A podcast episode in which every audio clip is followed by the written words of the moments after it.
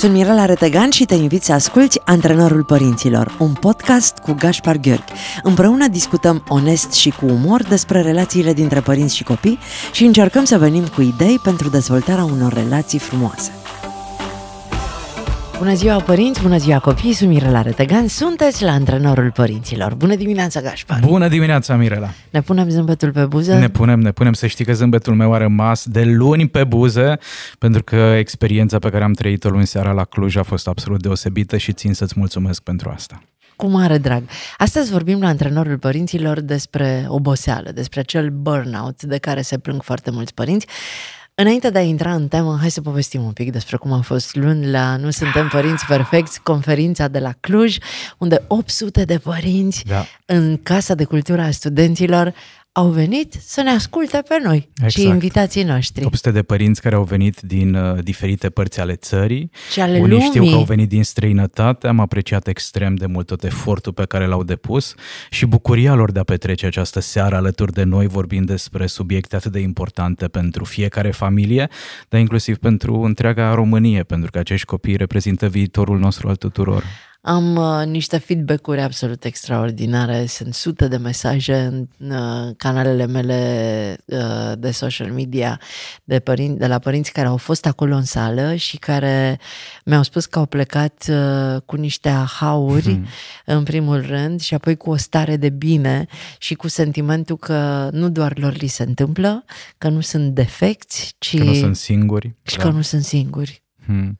Pe mine m-a bucurat atât de mult să văd că au fost în sală și după aceea chiar am povestit cu câteva cupluri în care încă nu există copii, familii fără, fără copii, însă ei au venit să se pregătească pentru rolul de părinte și, și să vadă și ce pentru așteaptă. relațiile cu părinții da, lor. Da, da. Adică ceea ce facem noi aici la emisiune s-a înțeles foarte clar. Hmm. N-ai cum să ai o relație sănătoasă și liberă cu copilul tău dacă tu încă nu ai o relație sănătoasă și liberă cu tine și cu părinții tăi. Exact. Exact. Până la urmă, ideea de a fi copiii părinților noștri și părinții copiilor noștri și de a ne poziționa la mijloc, mm. se pare că din ce în ce mai mulți oameni ne o îmbrățișează. Cu ce ai rămas? Știi cu ce am rămas? Cu energia de pe scenă, însă și cu acea bucurie să văd ce întrebări frumoase au adresat oamenii din sală și cât de conectați au fost cu noi și cât de preocupați au fost de starea de bine a familiei, să înțeleagă cum anume își pot îmbunătăți relația cu, cu copiii și acea mămică care a spus că ea știe că e important să își ară iertare de la copil, dacă în, acea, în același timp a realizat că uneori parcă pune prea multă presiune pe copil și cu o prietenă i-a atras atenția în direcția asta, mi-a, mi-a ajuns la inimă și felul în care mămica s-a deschis și a avut curajul să vorbească despre asta mi s-a părut extrem de curajoasă. Sunt părinți frumoși în Absolut, absolut. Iar cei care ascultă antrenorul părinților sunt deja în echipa noastră da. și uh, se antrenează în fiecare duminică. Hai să vorbim... Tu cu ce ai rămas? Cu ce am rămas? Care a fost experiența? Pe, momentul care mi-a plăcut mie cel mai mult a fost cel cu puișorul, uh-huh. a fost uh-huh. absolut spontan. Era în decorul de pe scenă un scaun în formă de pui galben, fix da, ca da. și pui de găină, știi? Că de multe ori bebelușii sunt ca și puișorii de găină și atunci mie mi-a venit ideea, pentru că vorbeam despre școală, că dincolo de problemele academice și de toate întrebările pe care noi ni le punem uh, pentru alegerile pe care le fac copiii noștri sau le facem noi pentru ei, rămâne marea problemă a faptului că foarte mulți părinți nu știu cum să susțină interesele copiilor lor în relația cu școala. Mm. Și să le spunem celor care ne ascultă că eu am exemplificat, da. am ridicat toți invitații de pe scenă în picioare și i-am așezat în partea dreaptă, unde era școala, societatea, mm-hmm. clasa, diriga, învățătoarea, educatoarea și am lăsat puișorul în partea cealaltă. Și eu eram mama mm-hmm. care era pusă în situația de a alege când copilul face o prostie sau o greșeală, ce fac? Mă duc de partea puișorului meu sau mă duc de partea tuturor celorlalți care sunt în careul celălalt. Da. Și a fost foarte puternică hmm. imaginea să-l vezi pe puișorul ăla singur, singur, în partea stângă și din coace o armată de degete care arătau spre el, vinovatul, hmm. cel care a făcut prostia. Și eu am venit cu teoria mea de mamă, mm-hmm, în care mm-hmm. cred foarte tare că trebuie să rămâi de partea copilului tău, orice s-ar întâmpla, să-l susții și să-l ajuți, să-și spășească pedepsa, să își primească... Uh, um, să-și învețe lecțiile, lecțiile, să vadă ce are de dus mai departe, da. Exact, să, uh, uh, și, da, să rămâi acolo, mm-hmm. să-l susții. Și eram foarte sigură că aici se termină această teorie. Și eram foarte mândră de felul în care eu văd lucrurile. Și că și vedeam pe oameni în sală, știi? Șoc, așa, a fost puternică da, imaginea da, aceea. Da. Colegii noștri de scenă care uh, nu se simțeau foarte confortabil în haita care e împotriva puișorului și eu, ego-ul meu care zicea, ei, vedeți că v-am, nici nu v-ați fi așteptat. Și când credeam eu că o să primesc aplauze și toată lumea o să zică, bravo, uite, începând de astăzi, noi toți vom fi de partea copilului nostru, vine Gașpar.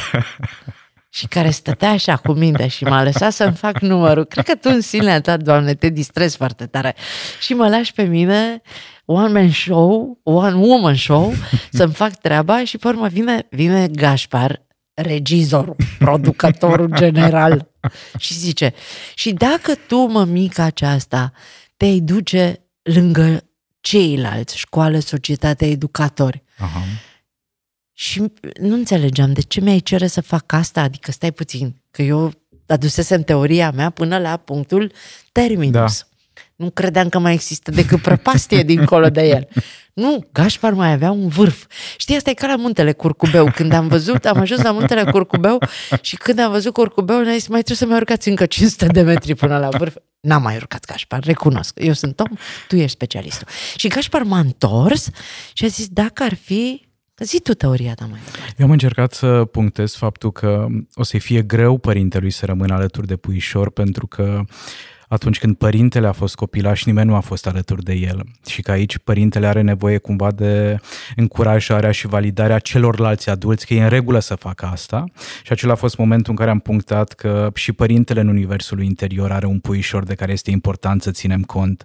Și că de fapt a crește un copil este o responsabilitate a comunității întregi, nu doar a părintelui, nu doar a mamei, nu doar a tatălui. Și că avem nevoie de această empatie, pentru că altfel ne transformăm în două tabere care luptă unii împotriva altora altora și nu cred că despre asta este viața. Și atunci Gașpar m-a încurajat să îi atrag de partea mea pe da. toți cei de care are nevoie copilul meu, să-i fac să vadă perspectiva mea și să-i aduc de fapt de partea copilului meu.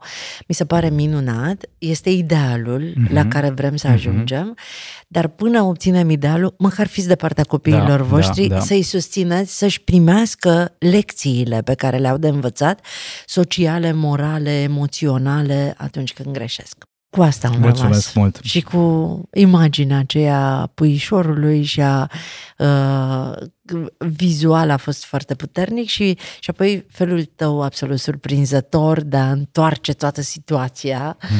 și m-am bucurat încă o dată să descoper că legătura dintre noi este dincolo de ceea ce mi-am imaginat vreodată că pot să găsesc un partener care să mă simtă, să mă înțeleagă și să reușească să comunice cu mine pe limba mea într-un fel atât de frumos și benefic pentru hmm. atât de mulți oameni.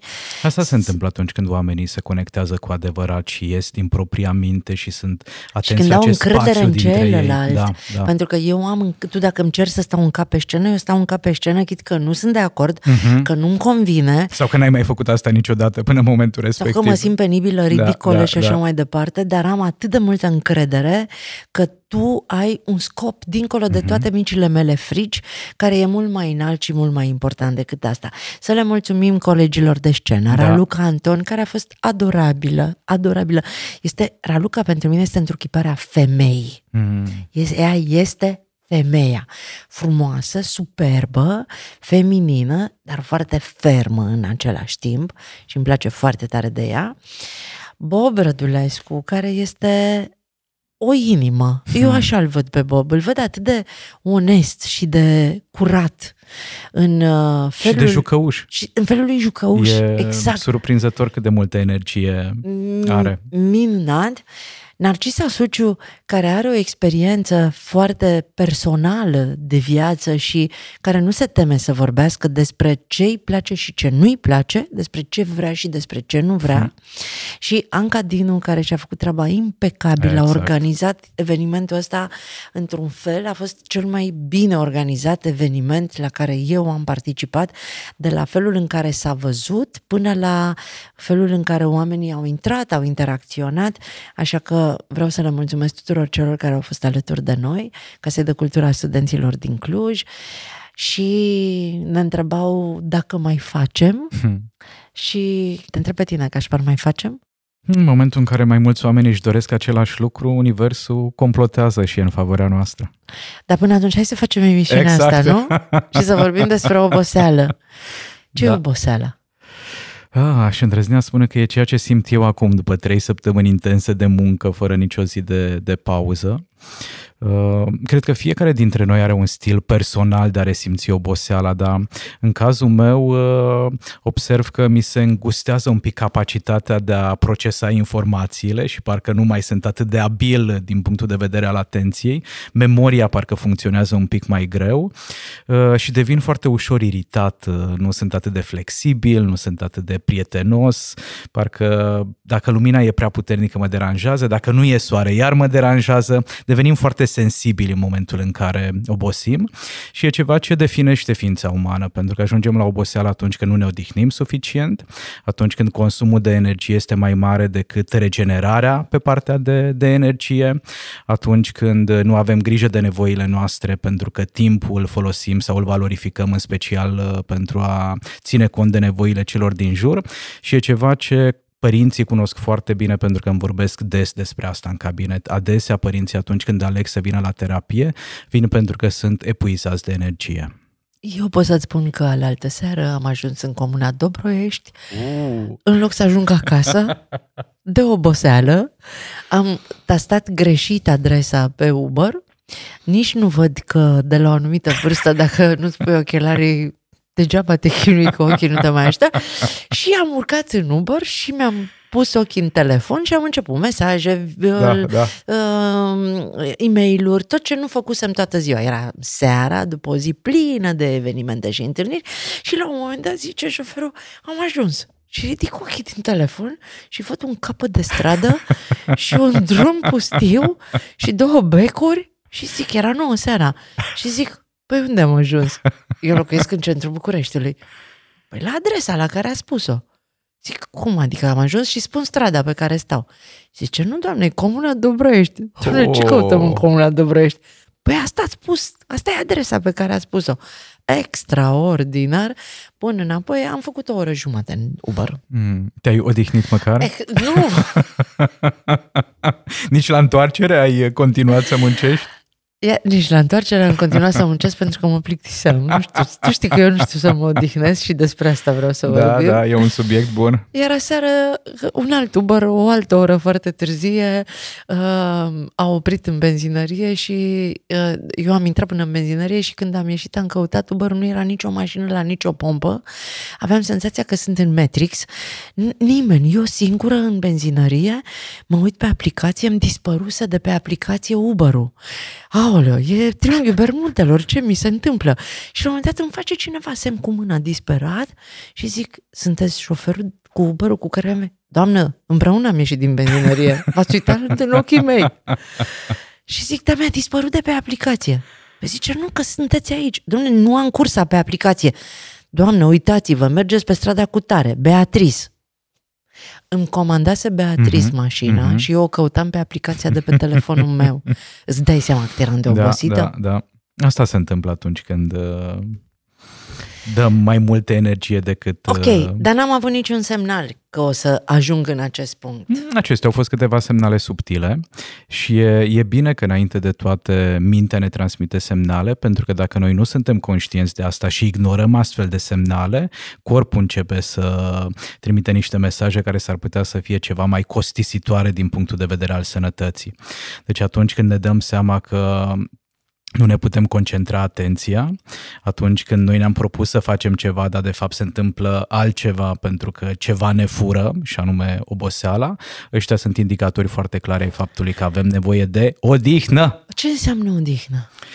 Pentru fiecare dintre noi înseamnă altceva. Pentru unii oameni înseamnă mișcare, pentru alții înseamnă să doarmă. Există oameni care spun că se odihnesc atunci când fac ceea ce uh, le face plăcere, să picteze, să coloreze, să croșeteze, să uh, citească. Să... Eu, de exemplu, mă odihnesc cel mai bine în momentul în care stau în canapea Televizorul este pornit pe canale ungurești musai pentru că creierul meu emoțional în momentul respectiv se relaxează și nu vorbesc cu nimeni.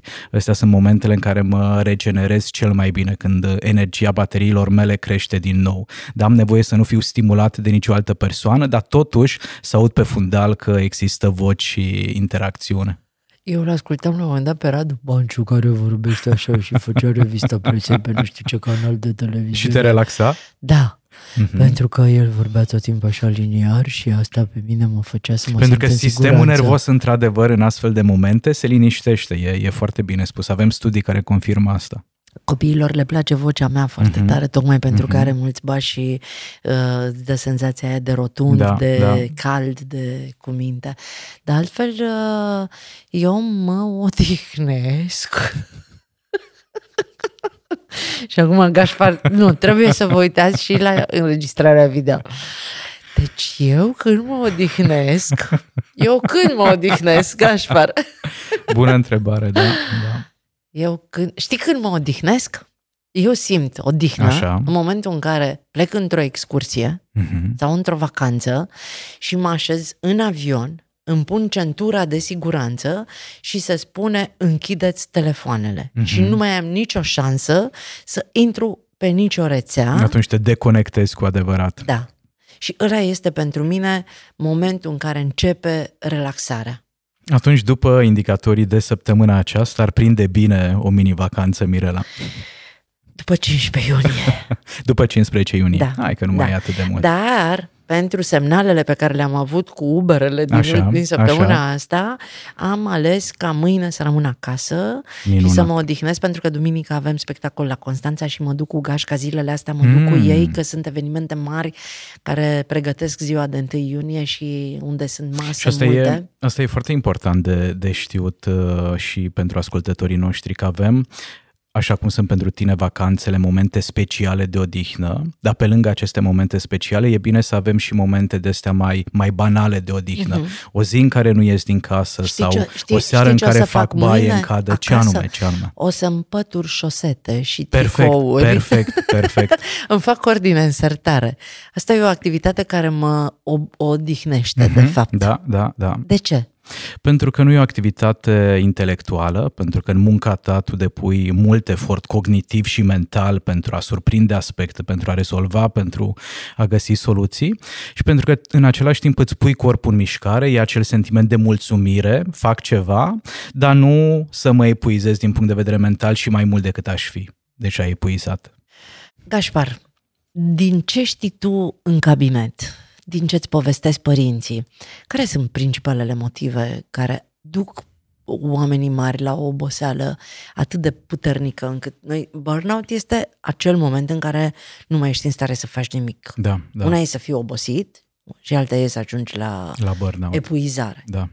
Sunt mai multe motive, mai multe cauze. Există categoria părinților care efectiv Mirela uită de ei, uită să mănânce, uită să doarmă, uită să aibă un moment de relaxare în baie, uită să stea 2, 3, 4, 5 minute pe parcursul zilei, după care există categoria părinților care își propun foarte multe obiective, au extrem de multe activități pe to-do listul lor și trăiesc constant cu sentimentul că acea listă nu se mai încheie pentru că ei tot adaugă, tot adaugă. Și foarte ușor ajungem să fim prinși în acea roată a hârciogului pe principiu că dacă azi voi munci mai mult, mâine voi putea să am uh, mai mult timp liber, dar de fapt îmi dau seama că mâine vin alte activități pe care le trec pe to-do listul meu. Și mai există după aceea categoria părinților care nu știu să spună nu categoria părinților care au crescut probabil de mici uh, în familii în care uh, cumva experiența lor de viață a fost aceea că se vor putea bucura de viață, nevoile lor vor conta abia în momentul în care nevoile tuturor adulților din jur au fost satisfăcute. Și la vârsta adultă, acești părinți fac același lucru acasă, la muncă, în interacțiunea cu părinților, în interacțiunea cu prietenilor. Sunt epuizat pentru că am muncit extrem de mult săptămâna asta, mă sună cineva și îmi spune Gașpar, te invităm la o petrecere și e foarte important pentru noi să fie acolo pentru că ne-am pregătit pentru această petrecere și dacă Gașpar nu a învățat să aibă grijă de nevoile lui, va spune da, însă de fiecare dată când spui da în exterior, s-ar putea să spui nu în ceea ce privește relația cu propria persoană. Și în dimineața următoare, probabil că îl sună altcineva pe Gașpar sau primește un mail și iar din cauza faptului că nu știe să spună nu, energia se consumă, se consumă. Mai există și varianta în care Apropo de relația părinte-copil, unul dintre, de relația dintre cei doi părinți, pardon, unul dintre părinți uh, se supraimplică în viața de familie și mama care gătește, care are grijă de școala copilului, care are grijă de uh, meditațiile copilului, care are grijă de ce o să mănânce tata și așa mai departe și celălalt părinte, tata, care își folosește energia poate pentru a se proteja, pentru a se relaxa mai mult, pentru a nu se epuiza foarte tare. Asta iar creează creează tot felul de dezechilibre și atunci ajungem în această stare de burnout. În trecut, doar asta mai spun și după aceea mă opresc, în trecut burnout era corelat doar cu locul de muncă. Acum două decenii, în momentul în care au început specialiștii să vorbească despre epuizare emoțională, vorbeau doar despre burnout profesional. În ultimii 10 ani se vorbește tot mai mult, Mirela, despre burnout relațional, despre ce se întâmplă cu noi în sistemul familial. Are sens? Eu mă gândeam cum se face că mă încadrez la toate categoriile. adică, mi-ai văzut așa privirea ușor pierdută prin categorii. Mi, ale, mi, s-a, mi s-a da. părut așa un pic că parcă da. ai nu, fost nu. diferită față de cum ești de da, obicei. Da, adică eram, uh, uh, ok, eu sunt în categoria asta. A, dar stai că sunt și în asta. Dar stai că sunt și în asta.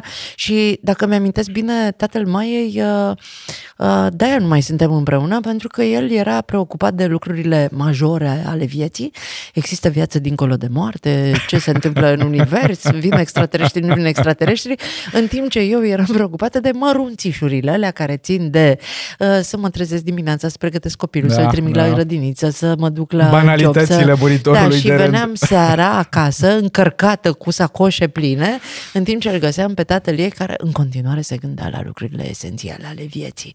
Există viață dincolo de moarte, ce se întâmplă cu sufletul când noi da, plecăm. Da, da.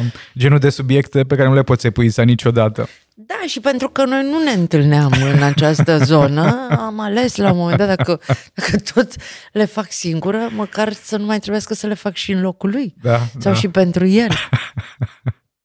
și Are sens. Are foarte mare sens Gașpar. Acum trebuie să fiu chiar drăguță și simpatică, da?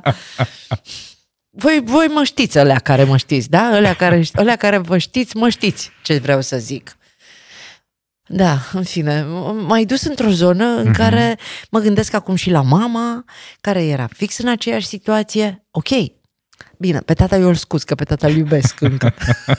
pe tata mai nu-l mai iubesc. El ajungea la epuizare? Cum era? Cine? Tata? tata? Mm-hmm. Niciodată. Nu. Mm-hmm. Tata nu ajungea la epuizare niciodată. Dar ghici ce? Dacă se spune că despre oamenii, despre oamenii care se implică da ca, care nu se implică, că o să trăiască 100 de ani, uh-huh. că la nu se enervează, nu se consumă, tata nu mai e de vreo 13 ani, în timp ce mama, bine uh-huh. mersi, ai văzut-o, e verde. Uh-huh. Da, da, da, plină de viață, de energie. E hotărâtă că încă mai are multe de spus. Cred că tata nu se implica și tatăl Maiei uh-huh. nu se implica pentru că nu aveau loc.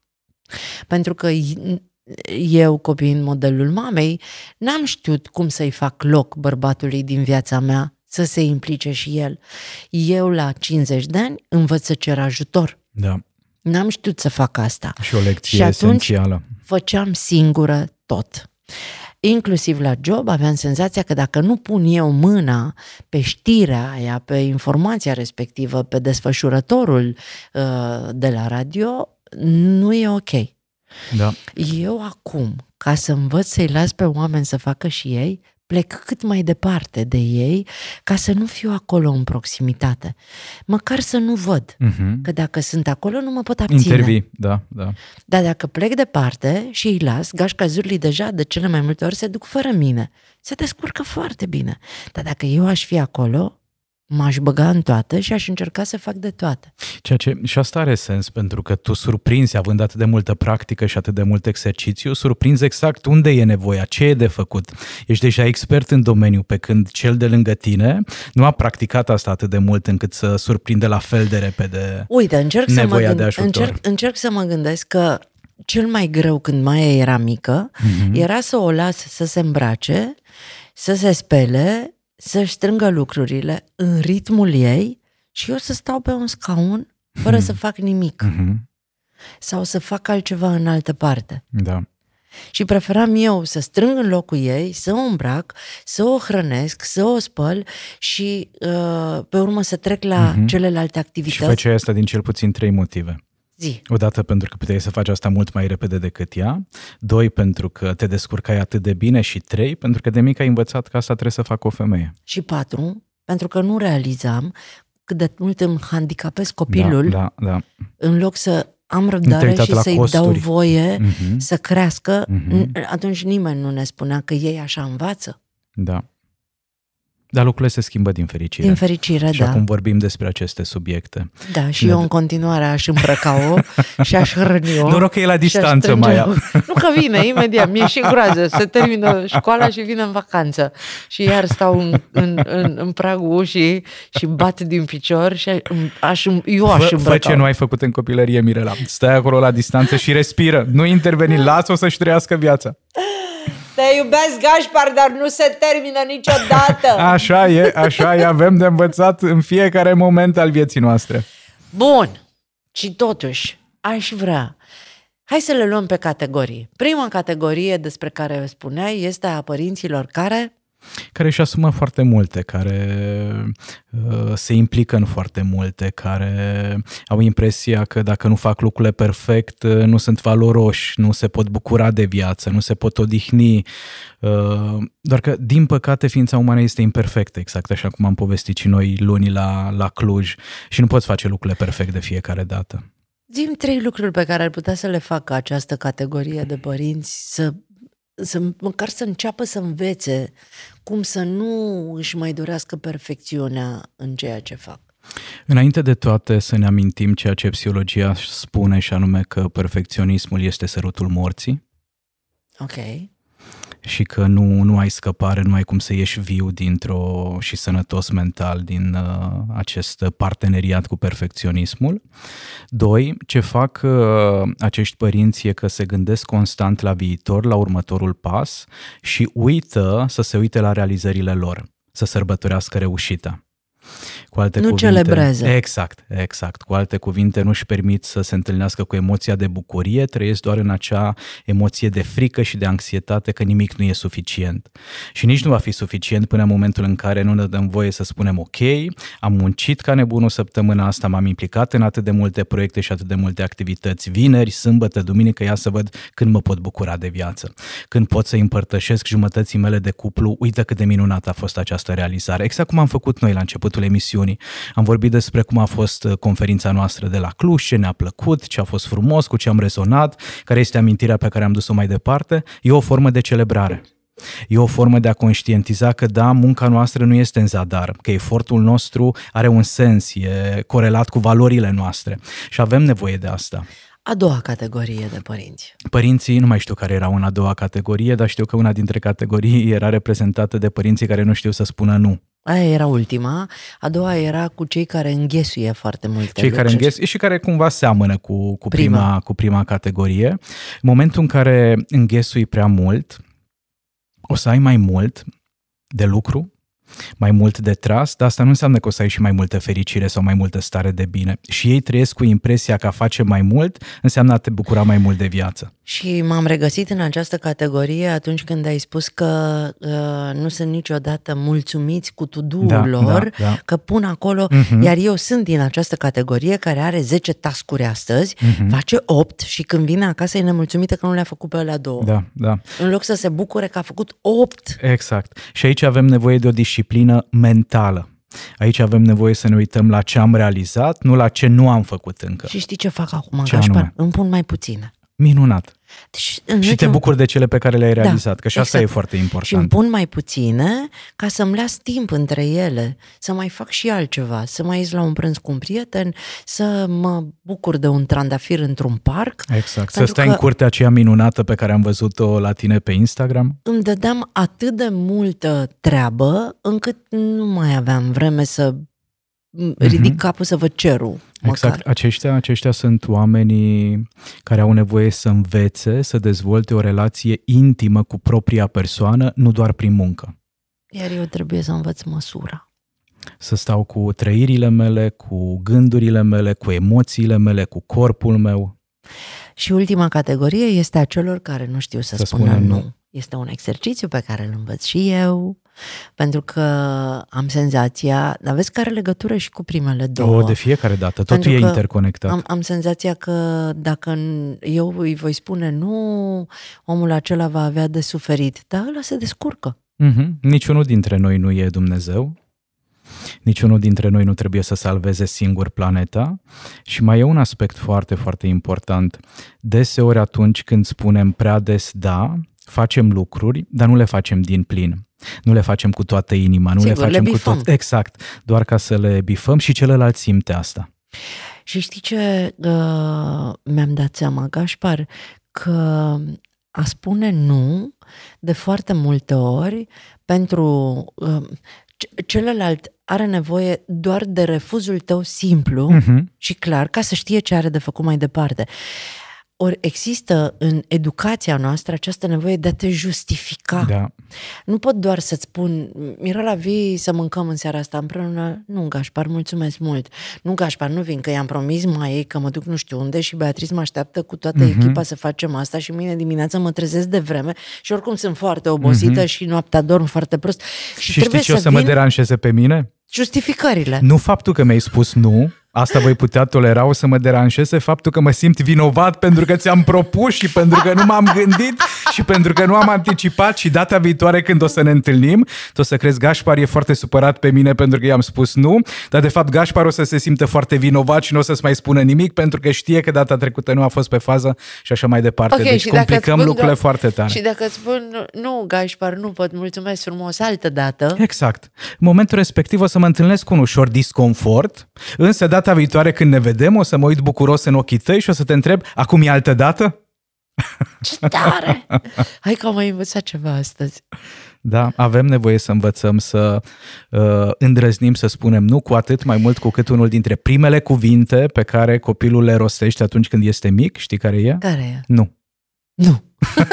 Nu vreau asta, nu fac asta, nu-mi place. Și nu. e o perioadă din viață, pe la 2 ani și ceva, când Da. e nu vreau. Da, da, da, da, da exact. Cum, uh, cum făceau ai tăi când erau obosiți? Uh, fiecare avea strategii diferite. Uh, tata se relaxa consumând alcool și în momentul respectiv uh, îl pierdeam de tot. Uh, mama, dacă era foarte obosită, era nervoasă și era extrem de iritată și de agitată uh, și îmi dădeam seama că e mai obosită decât de obicei când se certa foarte des cu cei din jur. Cu tata, cu bunica, cu frații ei, cu noi, în funcție de gradul de oboseală, se implica în uh, conflicte cu diferite persoane. Eu țin minte o scenă în care ei erau foarte, se certau Mhm. mm-hmm. foarte tare, ei doi în bucătărie, eram adolescentă și cu siguranță că nu eram ușa de biserică și știu că m-am dus să le spun să nu mai țipe, să nu se mai ce, și m-au bătut amândoi. Amândoi. Da, a, Mhm. da, da, da, da. S-au Pen- descărcat, S-au uh, descărcat, da.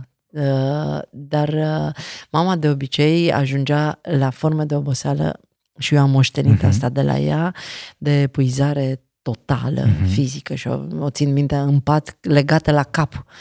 că o durea capul foarte tare. Tata fugea, avea o gașcă de uh, colegi mecanici de locomotivă și jucau remi. Uh-huh. Aveau o încăpere undeva uh-huh. acolo într-un bloc. Și... și asta iar ne ajută să ne relaxăm, să ne reîncărcăm bateriile știa cum să fugă și el citea foarte mult, avea, mm-hmm. avea supa pe mama, nu știa să se odihnească și din păcate eu pe mama am moștenit-o, mm. am copiat-o. Dar uh, nu ți se pare că în zilele noastre oamenii sunt mult mai obosiți decât ne amintim pe părinții noștri? Sunt, pentru că în zilele noastre libertatea e atât de mare, uh, încurajările sunt atât de multe încât uh, mintea noastră nu are limite. Suntem încurajați să devenim cei mai buni angajați, cei mai buni părinți, cei mai buni când te uiți pe Facebook și da, vezi da da, scroll, îți vine, ai sentimentul ăla cu aș vrea și eu să fiu acolo, vreau și eu să fac asta, uh, mi-ar plăcea și mie să am uh, obiectul ăsta. Sigur că da. Apar eu, aceste comparații, mă apar aceste momente oameni. de gelozie, de invidie, da? Mă gândesc la oamenii care se uită cum ne etalăm noi uh-huh, viețile minunate. Uh-huh. Noi cu toții, că toată lumea pune acolo Sigur. doar ceea ce este frumos în viața noastră.